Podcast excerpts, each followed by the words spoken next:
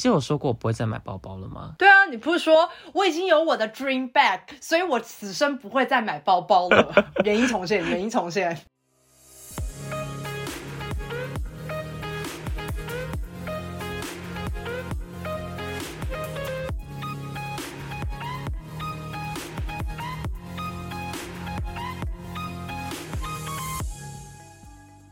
欢迎收听咖啡厅隔壁桌谈话，我是 Michelle。我是 Lucas，我们的 podcast 会闲聊各种主题，给你一种在咖啡厅喝咖啡的时候不小心听到隔壁桌谈话的内容。我直接来讲好了，因为我现在到了新的工作嘛，但其实我原本的那个部门他们是没有为我准备送别会的，不是不是没有要为我准备，是他们之前因为大家都在忙别的事情，所以他们就是刚好在这个礼拜要为我正式的一起吃个饭，然后送别这样。可是很刚好的是，我去的那个新部门呢，也有一个同事要离职。那其实照理来讲，因为我才刚到，所以我不会想要去参加新部门的同事离职，因为我进去他就走了。可我想说，顾及到那也是一个很好的机会，可以跟我即将要一起共事的同事认识一下，所以我我也去了。所以我这个礼拜参加了两场送别会，只是有一场是我送别人，另外一场是别人送我，这样 我觉得蛮奇妙的，那个感觉差蛮多的。这样他们没有想说放在一起哦。没有，因为是不同的部门啊。哦，对，所以两边的人也都不一样，对，所以就是不太可能会一起送这样。那第一场呢，是我去送别人，就是比较早发生的，在周二发生那一场。我觉得我唯一的失策就是，因为我们当天晚上是去吃意大利菜，那我必须要承认，我对于意大利菜的认识就是有点像是，因为台湾也很多意大利面嘛，所以就会有一种哦，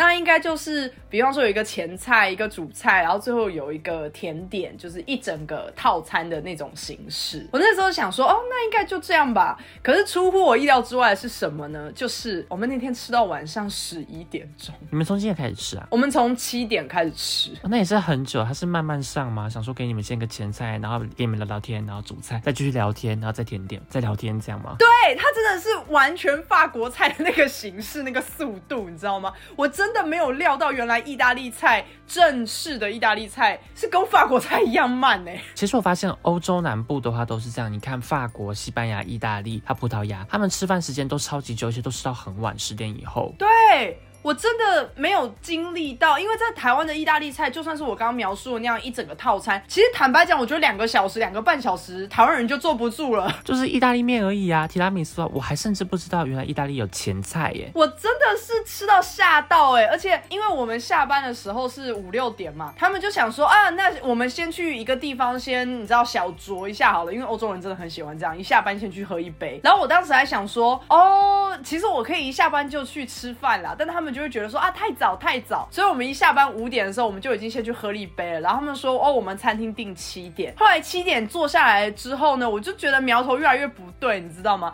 我又有一种他在我们吃完前菜。收完盘子之后，他们才开始煮我们主菜的那种感觉。因为我主菜上到桌面上是晚上九点半，超晚让我想说，Oh my god，要吃到几点？而且他们前菜的分量其实就非常多，就是吃完前菜又加上那个时间。那我们都知道嘛，你把吃吃饭时间拉长，你的饱足感就会很够啊，因为它就已经都消化下去了。所以主菜上来的时候，我已经有一种哇，其实超饱了，我觉得我已经吃不下了。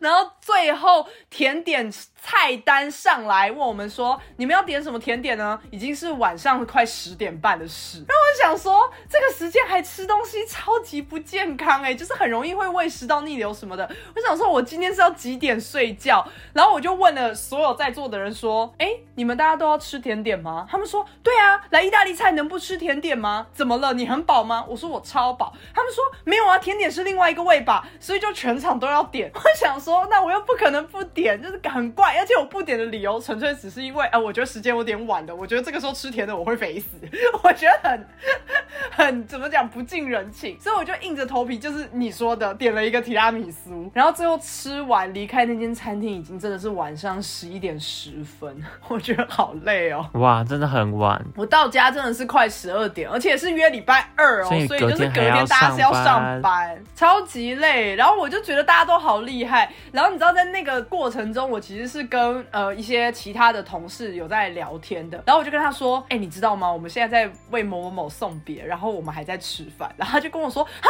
你们那个新的部门大家是这么健谈的、我怎么不知道？”我说：“不是大家很健谈，是上菜上很慢。” 所以才这么久。因为那间意大利菜其实就有点像是那种，嗯，你之前也提过那种，呃，服务生会跟餐桌一直来问说，哎，东西还好吗？都很 OK 吗？那我要先下班喽，那你们慢用的那一种类型，他会过来跟我们小聊天，甚至他在帮我们倒酒的时候，我们其实是一直在聊说哪一间航空公司怎么样，我之前做哪一个航空的时候的食物什么什么的。然后他边倒酒还边跟我们说，哦，我会很推荐哪一间航空公司，就是没有要打扰你们，我只是觉得那间航空公司的服务很棒。好，祝你们有一个美好的夜晚，就那种还会想跟你聊天。这个我不会开心耶，我觉得我跟我朋友或当事人的对话被旁边的人听到就算了，你还要表示你的意见，我觉得不太行。我会觉得有点尴尬，可是这件事情好像在外国接受度比较高。我觉得我也会觉得在台湾的话，我会有一种呃呃关你什么事的那种感觉。通常服务员来我就不讲话了耶，哦，真的吗？哦，对对对对对对对，不想让他听到我在讲什么东西啊，所以通常他一来我就会安静，到等他走了我再继续讲。对，这就是我这个礼拜第一次的送别会，可是是送别人。嗯嗯，那我就继续讲，因为隔两天呢，礼拜二去吃完，礼拜三我几乎快要等到下午三点才吃东西，反正真的太饱了，我整天我都不饿，好饱。第二次的送别，就是我原本的部门帮我办的送别会，就是在礼拜四的晚上，然后也是吃意大利菜 Oh 但不是这一种这么讲究的，正常的那一种，你去点，然后你可以只点一个主菜，或是你只点饮料，或是你只点前菜的这一种，没有没有那么正式的。那我们也是一下班之后，有别于周二，我们是先去打保龄球。我觉得这个安排其实比较好，因为你会大家比较有那个热络那个气氛，嗯然后再去吃饭，我觉得会比较好。因为我真的没有那么喜欢在空腹的状况之下先喝个两三杯，我可以做到，我也不会那么容易醉，但是我还是觉得没有必要，因为吃饭的时候还是会继续去喝酒啊。嗯那你为什么前面安排的活动又是喝酒呢？就 是我个人没有那么爱喝啦，可能卢卡斯很高我兴，会很开心对，没错。我就知道。对，然后我自己的送别会呢，可能也是因为我旧部门的那些同事知道说我没有那么爱喝，所以他们先去安排一个打保龄球，然后我觉得也很好，因为大家其实就只是打一个多小时。那我必须要承认，我上一次打保龄球其实是很久以前了，你应该也是吧？我应该两年前，那时候跟前同事有一起去一期 Play，在新庄那边有一间保龄球还有电动店可以一起玩的。因为我真的觉得在至少在台北啦，保龄球馆比较有名的就在圆山那边嘛。那其实以我们两个人的生活范围，圆山没有那么常去。我没有去过圆山诶、我不知道圆山可以打保龄球诶、真假的？圆山保龄球馆非常有名哎，就是从我们爸妈那个年代就有的。我其实也非常久没有打了啦。那我只是觉得偶尔有这一种团队的活动，而且其实不会到太累，因为我后来跟我的旧部门同事聊，他们其实是有说，原本是在考虑，比方说一些什么生存游戏啊，或是什么呃，那叫什么镭射游戏啊这类的，那就会很累，因为你要跑来跑去，跑来跑去嘛。所以我就觉得说这个安排很好。然后结束之后去吃一顿饭，然后大家在那顿饭的时候，他们也准备一些小礼物啊，或是卡片这样送给我，然后就大家聊聊天。我其实觉得那个氛围是蛮好的，所以我最后虽然很舍不得要离开原本的部门啦，因为我其实前面也讲过很多次，我离开的原因一直都不是一起工作的这些人，都只是比方说主管，比方说我没有办法升职。可是跟我工作的这群人，我其实是一直都很喜欢跟他们工作的，所以在离开的时候，其实是有一点小小的不舍，这样，只是就是蛮开心的啦。至少我觉得我的同事也很重视我，他们也很不舍我的离开，所以就觉得代表我做人还是没有很糟糕。这 就是我这个礼拜一直在吃大餐跟送别。OK 的，很棒。那我这周的话，第一件琐事是我去了动物园。其实我好久以来都一直想去动物园，只是前阵子都没有什么时间，然后加上有时候就很懒惰吧。那我就想说，好，这次就是约去动物园。我大概有至少五年没有去木栅动物园了，你应该更久，因为你没有在台湾。超级久，我已经想不起来我上一次去是什么时候了。我印象中应该是我二十几岁、二十出头的时候去动物园的。可是我觉得这次的动物园经验跟我小时候的，当我可能七岁的时候的经验完全不一样。我这次是很失望的，哎，就觉得说动物的种类很少。我的意思是，可能像韩国动物园会有三四十种种类的动物，可是台湾木栅动物园的话是大概就二十种吧。然后每一种动物的数量都很少，像是大象就两只，猴子的话也不多，然后一个红毛猩猩也就一只。可是我之前去过韩国动物园，是真的非常厉害，它是猴子的部分就一堆猴子，兔子的部分就一堆兔子，还有一堆蝙蝠，一堆企鹅，它就是一堆什么的动物这样子。那我今天看到的时候，我觉得很伤人，是国王企鹅只有三只而已，反而 X Park 都还多很多，X Park 企鹅很好看。他就写说，因为国王企鹅现在正在交配中，所以就是只有三只。然后可能又因为很热，所以全部的动物都躲起来，我根本没有看到什么动物。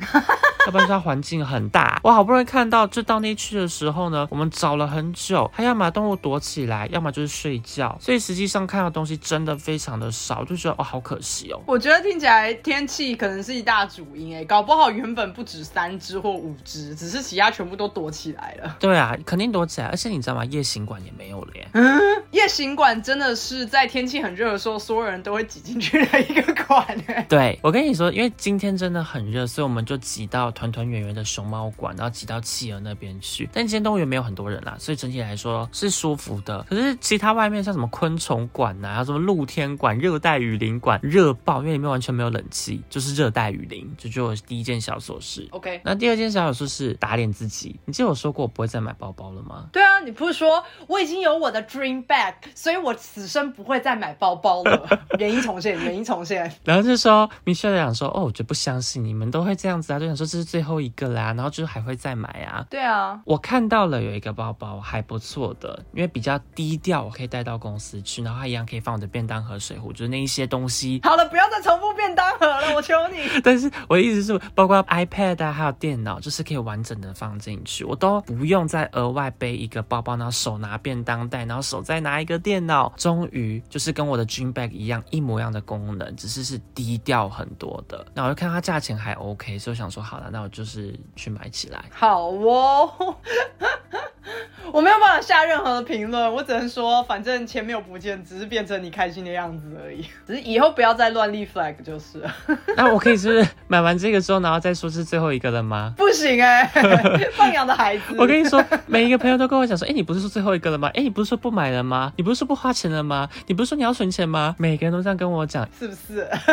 然后第三个小琐事情是我跟我的朋友们一直每天都会直播，就群通这件事情啦，不是直播，就群通会开视讯，然后会跟大家讲说在干嘛，聊聊天这样子。然后我前几天就有个 idea，我想说，哎，我 PS 二零古堡买了都没有在玩，因为我觉得有点可怕，然后又卡关，所以我就在跟他们群通的时候直接开视讯直播，让他们一堆人看着我玩二零古堡。你有玩过二零古堡吗？嗯，没有，但我知道这款游戏就是杀僵尸嘛。我完全不能玩这类型的游戏，因为我都会被自己吓到。我连有些时候可能看一些侦探片，或是玩一些就是这类型的游戏，我有些时候都会吓到。就光那些已经什么尸体啊，或是他在解述他怎么办案的过程，我连看那些画面我都已经吓个半死了，根本就不可能去玩那种恐怖游戏。那你很多东西都没有办法看诶、对啊，所以我就是超级胆小啊。这个《恶灵古堡》真的还蛮血腥的，就是我的角色好了，它就是剧情设定说我的手会被电锯锯掉，哦，不行，然后我要拿电锯去锯别人，一直砍他，让他的血全部喷出来。有一幕就是这样，真的超可怕。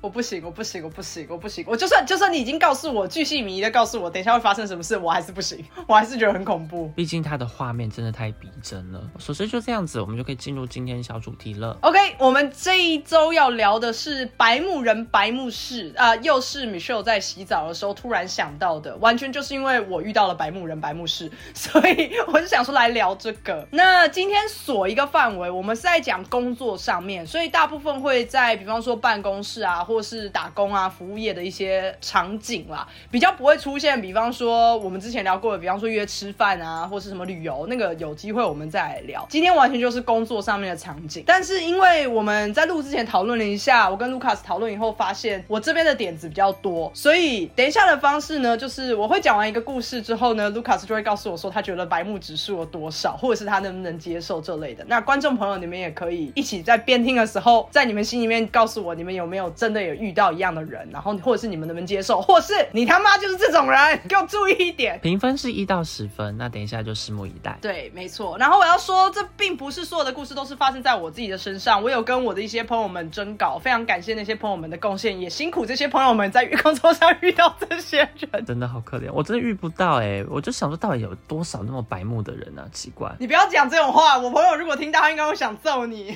什么？好，你都遇不到，好。对啊，来吧。好，我先讲第一个情境是，呃，大家在公布说，在去年谁有拿到加薪这件事情，因为我们是年初的时候会公布去年谁表现好，那哪些人可以拿到加薪。那可想而知，大家都想加薪，所以就是说，可能十个人跟主管反映说，我觉得我应该要加薪，或是主管有提出十个名单，问题是可能部门的预算啊，或是上头的考量等等，最后有拿到的顶多两个吧。我相信大家的公司的状况都是这样。对啊，都是。那我有一个同事呢，白木同事，我就一样代号都是重复的哈，但不是同一个人。白木同事 A，他呢就是听到了整个部门的加薪是某两位同事，结果他在抵达办公室，大家一大早大家都才刚到办公室在放东西的时候，他突然跑去跟其中一位同事说：“恭喜你加薪了！”然后还兴奋的跟他握手说：“真是太好了，你一定等很久，太恭喜你了！”然后全部人都转过去看着，就是这一对，想说：“哎，什么意思？”那那个个被加薪的人就非常的尴尬，就跟他说：“哦，谢谢你，谢谢你，但就是你小声一点啦。”那这个 A 同事就说：“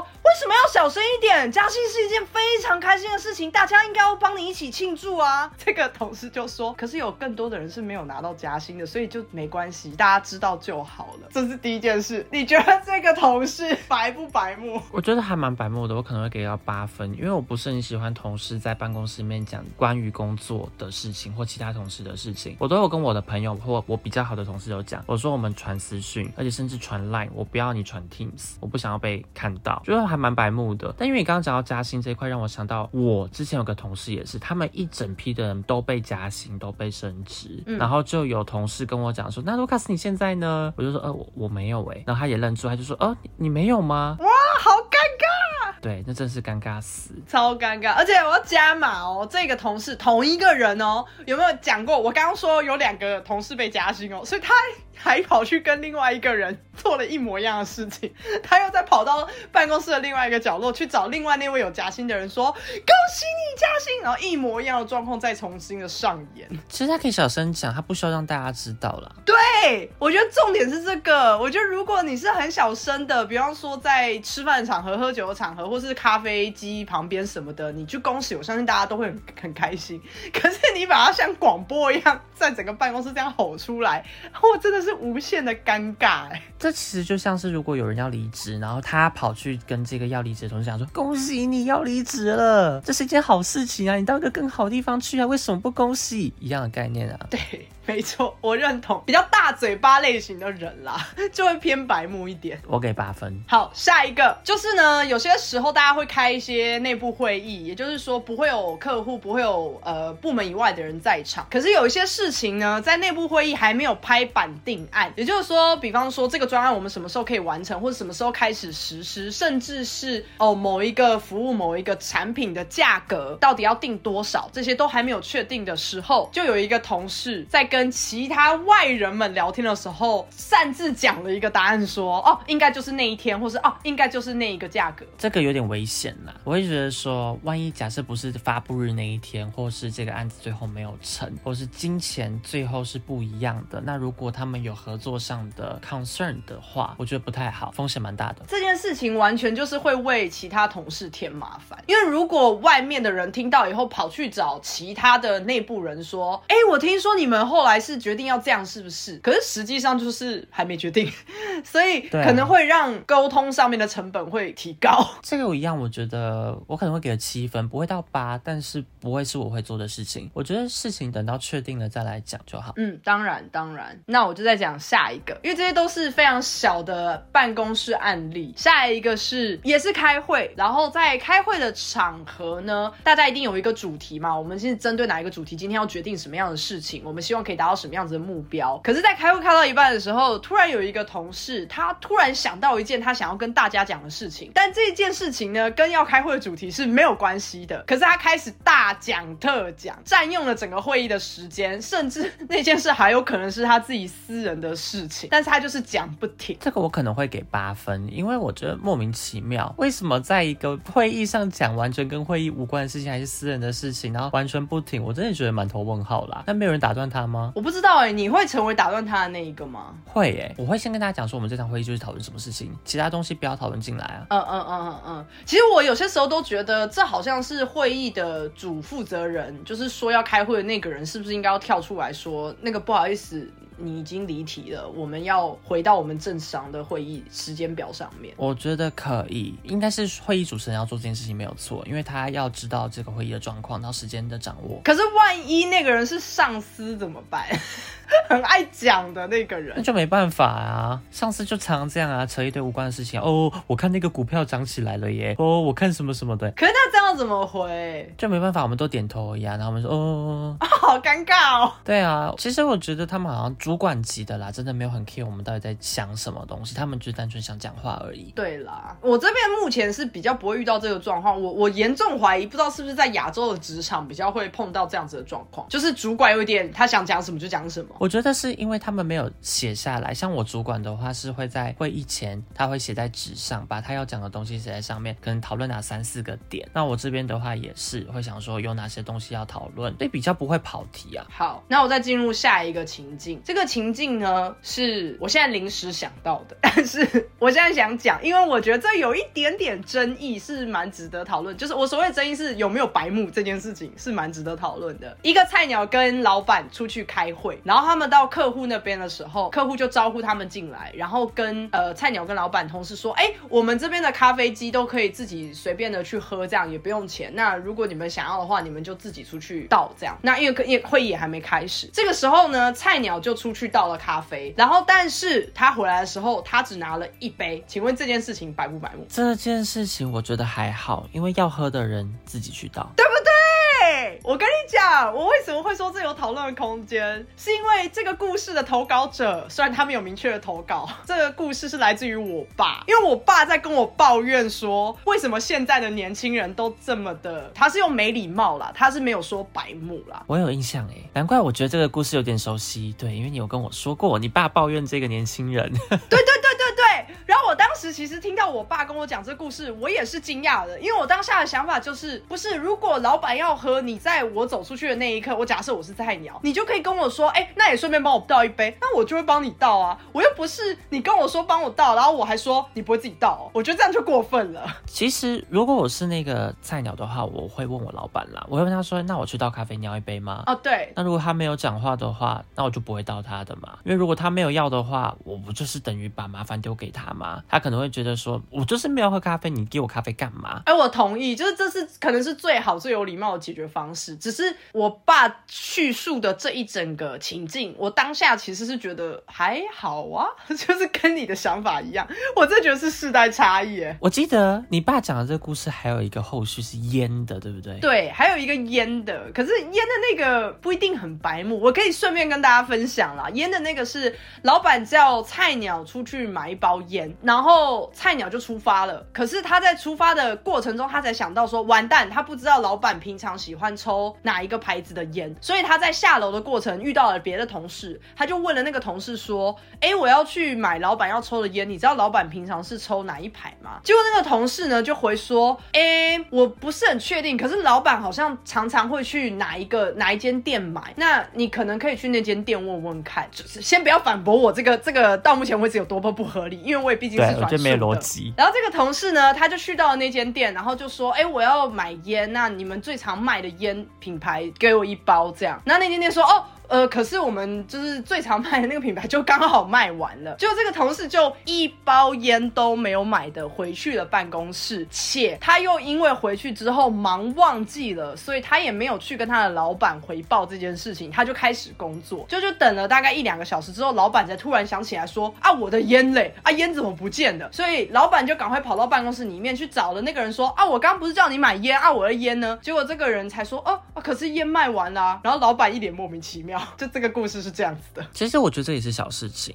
因为如果没有就没有啊，老板可以自己买去买东西。我其实纯粹只是觉得两边都有可以做更好的地方，可是当然呢，当我爸跟我叙述这个故事的时候，我讲说两边都有改进的地方，我爸很显然是不爽的。对，他就觉得说老板是对的呀。对我爸就会觉得说，老板讲的话就是对的，你这个年轻人要问就问清楚，怎么会搞成这样？可是我的想法就会觉得说，不是老板，如果你怕这个年轻人不会做事情，你也可以讲清楚，甚至你可以在那个当下，不管你要翻白眼还干嘛，你直接再叫那个年轻人出去买你要的哪一排烟，我觉得都好过，你知道，只是在那边说啊，怎么搞成这样来的好。我觉得就是双方的需求一开始没有明确的讲清楚，讲完了就 OK 了。对，我也认同啊，但这个点我不觉得是白目哎、可能有一点吧，我不知道，我没有办法去定义说，所以这个菜鸟，我觉得他是比较偏两光吧，对啊，我觉得这不算白目。就没有带脑袋出门的那一种。可是他好像也不是属于那种明知故犯或是不会阅读空气。他也没有到那么的两光啦，我觉得还好。好，那我就进入下一个故事，一样在会议办公室的会议，然后有一个同事，他突然开始在批评他手底下的某一个客户，呃的外貌，觉得人家可能长得怎么样啊，或是身材怎么样啊，然后越讲越大声的时候，殊不知他批评的那个客户就坐在旁边的会议室里面，跟老板正在开会。我朋友呢，当时他其实是有注意到那个客户，其实有可能听得到，因为这个同事批评非常大声，所以我朋友就马上提高音量去说：“哎，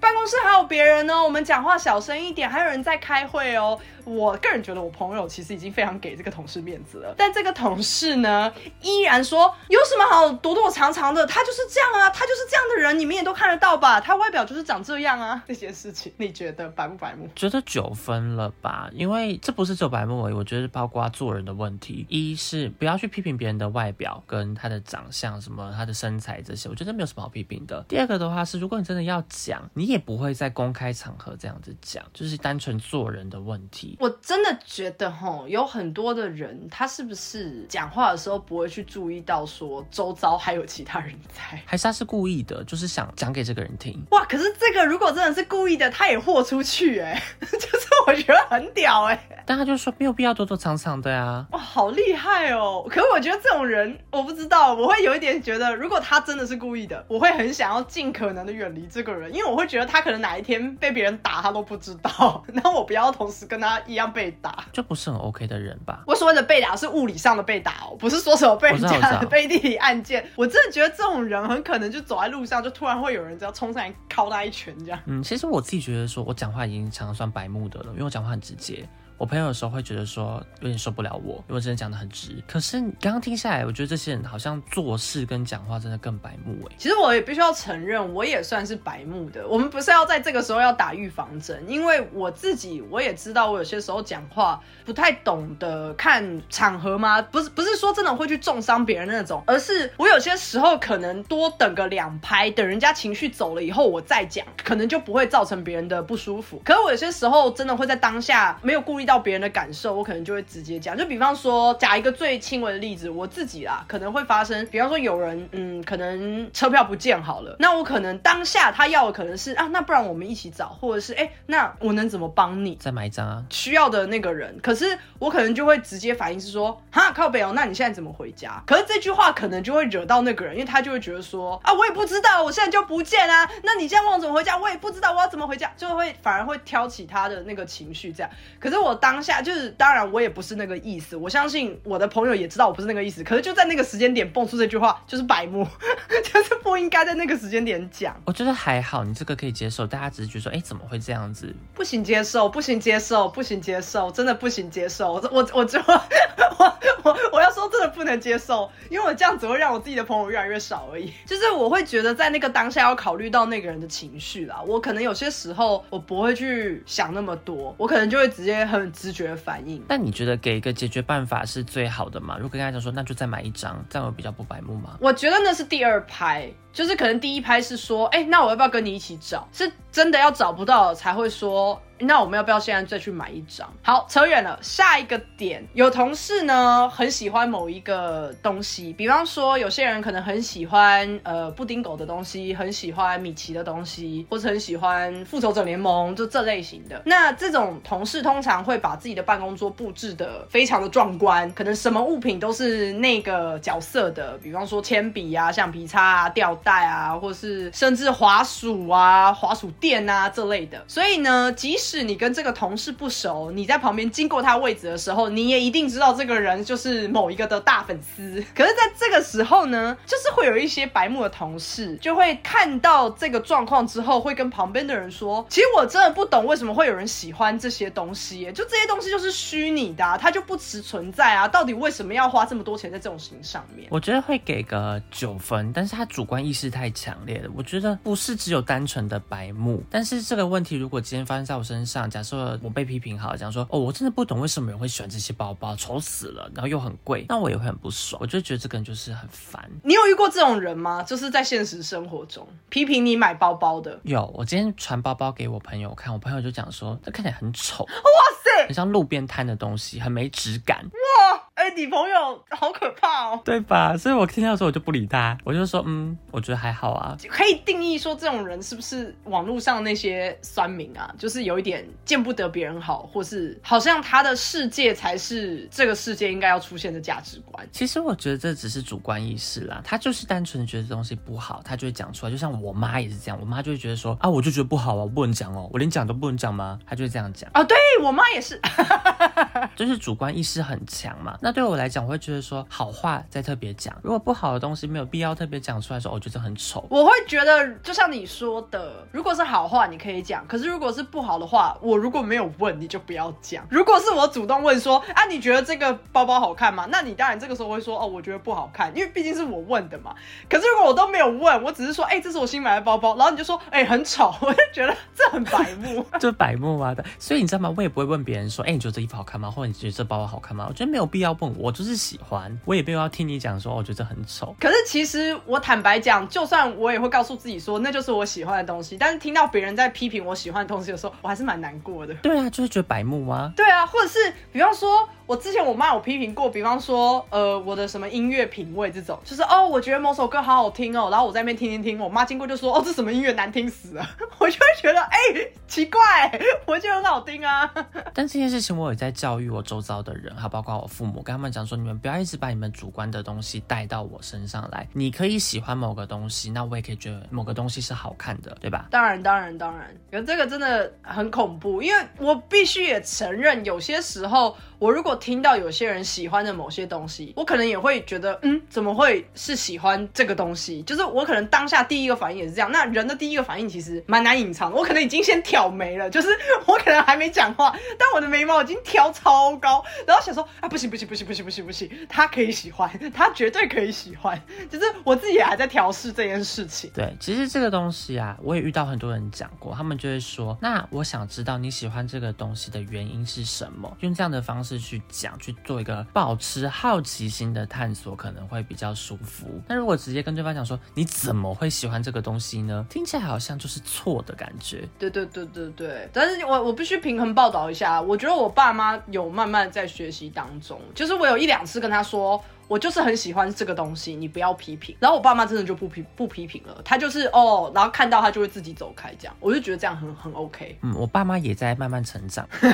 大家是可以改变的。阅读一下空气。以上这一区呢是在办公室会发生的事情，但是呢，我有一些朋友，他们投稿的是比较偏服务业的，就是在外面有遇到一些客人，然后可能是一次性的那种消费，比方说餐厅啊，或是洗头的发廊啊这类的。那接下来我要进阶到那一块了。第一个例子呢，是我一个在呃发廊上班的朋友，然后大家去发廊洗过头、剪过头发，应该知道他可能会把你的椅子椅子先拉出来，然后请客人坐下来之后，他会再把椅子往往里面再推进去一点。那有些时候可能还会调椅子的高低。那通常呢会问客人说，哎，这样 OK 吗？就是椅椅子的高度或怎么样，会不会太挤这类的？就是基本上就是服务业 SOP 嘛，会一直不停的跟你确认他这个动作会不会让你觉得不舒服。这样，我这个朋友呢，他亲眼目睹其他的打工的弟弟妹妹，就是在有一个比较稍微胖胖的呃客人进来，然后他做了以上这类型的动作的时候。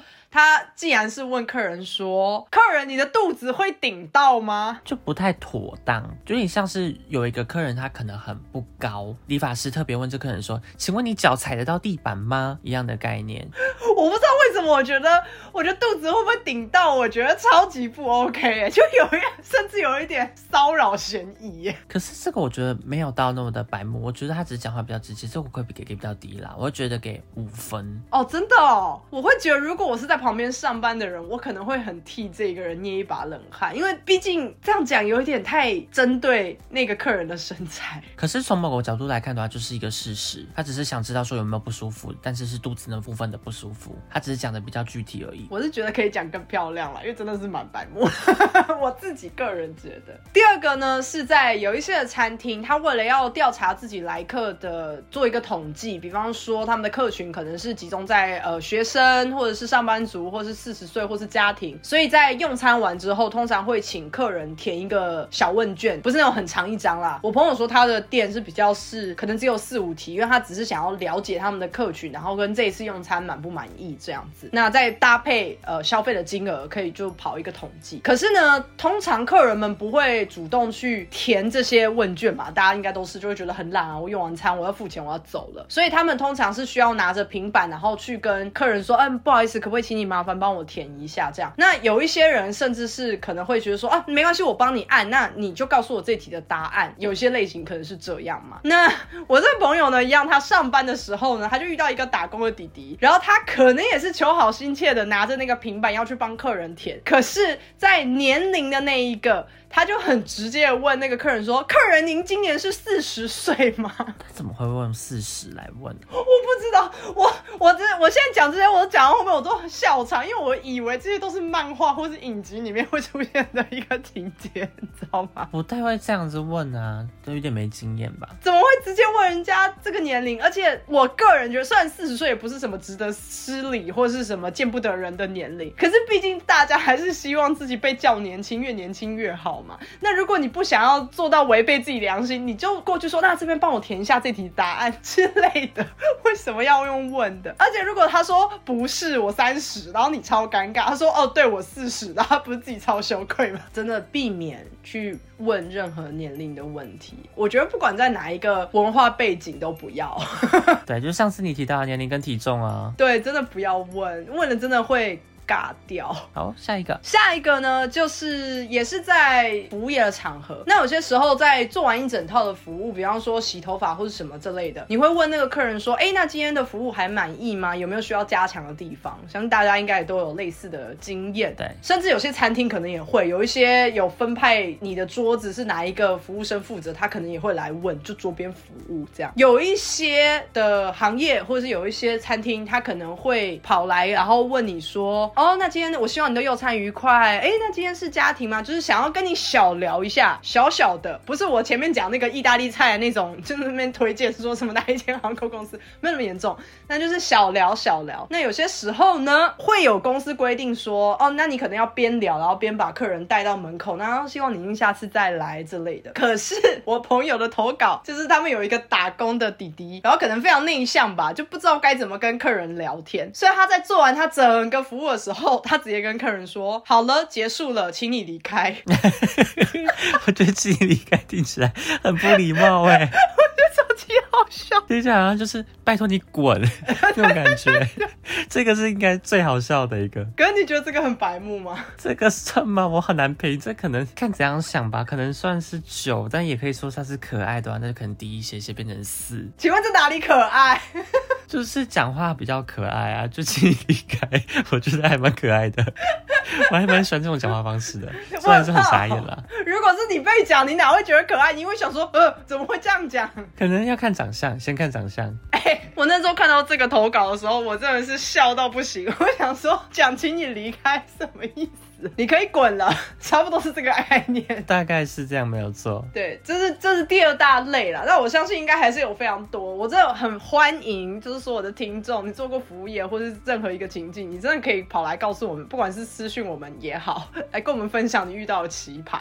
其实我之前有提过啦，我当时应对客人说我讲话方式也不是很妥当。嗯，当时在 podcast 有讲到说，有个客人他就订了迪士尼的票券嘛，当天迪士尼因为万圣节的关系，所以变成五点傍晚五点关门吧，印象中。然后那个客人可能就是四点半还是几点就会到迪士尼，然后说他没有到迪士尼多久，然后迪士尼就关门了，然后来要我们全额退费给他。我就跟他讲说，请问你四点半到迪士尼，迪士尼五点关门是我们的错吗？然后客人就大爆气，就我一样讲是一个实话，可是客人就是很不舒服。因为客人就会觉得你在挑衅他。我老板也这样跟我讲，他就说你不要质疑客人。我就说，可是我就是单纯觉得说啊，这个就不是我们的错啊。没办法，服务业真的第一个要先安抚客人，或者至少你知道当个耳边风，让他废完之类的。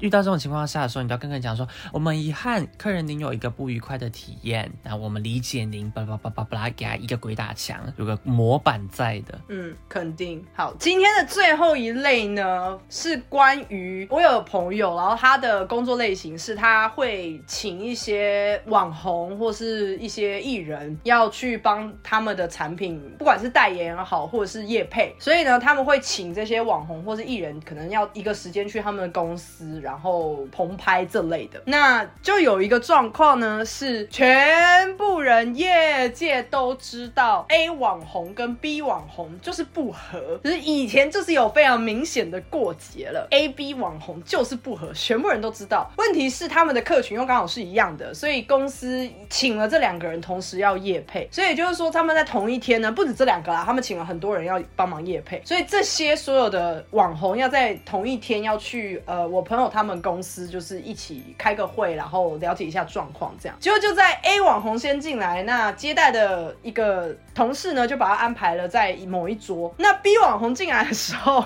想当然，因为这集是白幕，所以这个同事竟然把 B 网红跟 A 网红放在旁边，就是隔壁座位。结果我朋友在走进那个场合，他看到的时候，他瞬间脸白掉，想说是哪一个智障安排的位置。我觉得这很明显是没有用心。那如果要给评分的话，我可能会给个九分十分，因为这就是白目。我觉得超白目的，就如果是全世界都知道他们两个人曾经甚至有隔空吵架过的话，我觉得还出这种事情真的很尴尬。对啊，还是他觉得说他可以透过把他们两个放在一起，然后让他们感情之间变好。不可能吧？而且其实这个状况，我觉得在公司内部可能也有发生。比方说去安排什么尾牙位置的时候，其实也要很小心啊。哦，对，因为一定有发生 A 的主管跟 B 的主管可能是死对头，然后你把它放在同一桌，他们死定了。没错，但其实你知道吗？我之前同事之前的前小主管，跟我后来转到另外一个部门去的那个主管，他们两个是死对头。我好喜欢看他们坐在一起哦。哎、你真的很过分，你只是看戏，感觉很叠对叠，每一句话都话中有话的那种感觉，他们不讲话，他们是完全不讲话的。好尴尬哦。我如果是他们其中一个，我真的想回家哎，为什么要这么累啊？可是因为我朋友的角色又刚好是属于，毕竟那两个都是请进来的人，所以我朋友真的是瞬间冷汗流到不行，想说到底是哪个智障带位的，所以真的是白目啊！这很白目。第二个例子呢，也是一样，是请一些网红要来帮忙推销产品的一个状况。可是因为产品性质的关系，所以有事先跟那些要来帮忙的网红说，也不是帮忙，就是呃合作的网红们说，必须要素颜到达现场。那到时候可能因为产品可能会试用，或者是呃会有化妆师在现场，会帮他们最后再上妆这样子。但是首要条件是请他们都素颜来到现场。但我们都知道呢，现在这个大社群时代呢，大滤镜时代呢，各种修图软体的时代，不得不说有些人妆前妆后是差很多的，所以就会发生一个状况，就是可能他到了现场之后呢，发生的事情就叫做我朋友的同事，就是现场他在点名的时候，哎，人数明明已经是刚好的，可是他却有一个网红，他就认不出来是谁，结果他就在当场大喊说：“哎，某某某不是也要来吗？他怎么还没有到？”然后那个某某某。就坐在旁边，我是不知道后续啦，但是因为我朋友在场，我朋友也是觉得我想回家，我想离开，可以请你离开吗？可以离开吗？离开想跟那个同事说，很实用，请你离开。这是白目哎，但是我觉得这行不是他做，他可能脸盲嘛。你是不是因为你自己也是脸盲的人，所以你现在在想尽办法帮他找借口？对，我觉得嗯，可能要帮一下同类，有可能并不是他的错。可是我觉得还是那句老话，你真的不用大吼大叫，你可以很小声的问你的同公司同事说。哎，不好意思，这个网红他坐在哪里？这样就可以了啊！而且现场都有其他人了，这样大吼大叫真的不是很好，超级尴尬。对，其实有品质的服务是不会去做这种大吼大叫的事情，都是做私下的确认啦。对，其实真的要小心音量啦，然后尤其是在这种有外人的场合，真的要很小心，真的不要得罪外人，或是讲一些非常不得体的话。嗯，没错。还有吗？好，今天的最后一个呢，其实也是因为我刚突然想到的，就是不好意思哦，有点跳来跳去。今天的最后一个呢，就是总归一句话，是在上班的场合提到薪水这件事情，不行，是不是？我这边遇到的状况是说。我有一个呃同事，对，这是我这这边的故事。我有一个同事呢，他就是也是转部门到别的部门了，可是因为一些开会，所以他还是会回到原本的部门跟其他人开会，就是专案的问题。结果在比较呃其他同事看到他回来以后，就大部分人都很高兴，说：“哎，好久不见，很高兴见到你。”这时候就有一个白木同事呢，就说：“哎，你是转部门了吗？我好像很久没有看到你。”然后我这个同事就说：“哦，对对对，我调到哪一个部门去了。”结果这个。白木同事就马上说：“哦，那你转过去薪水应该会比较高吧？” 他是在公共场合，他没有在问说多多少啦，他只是问说是不是有变高，有没有差，职级上吧。我还没讲完。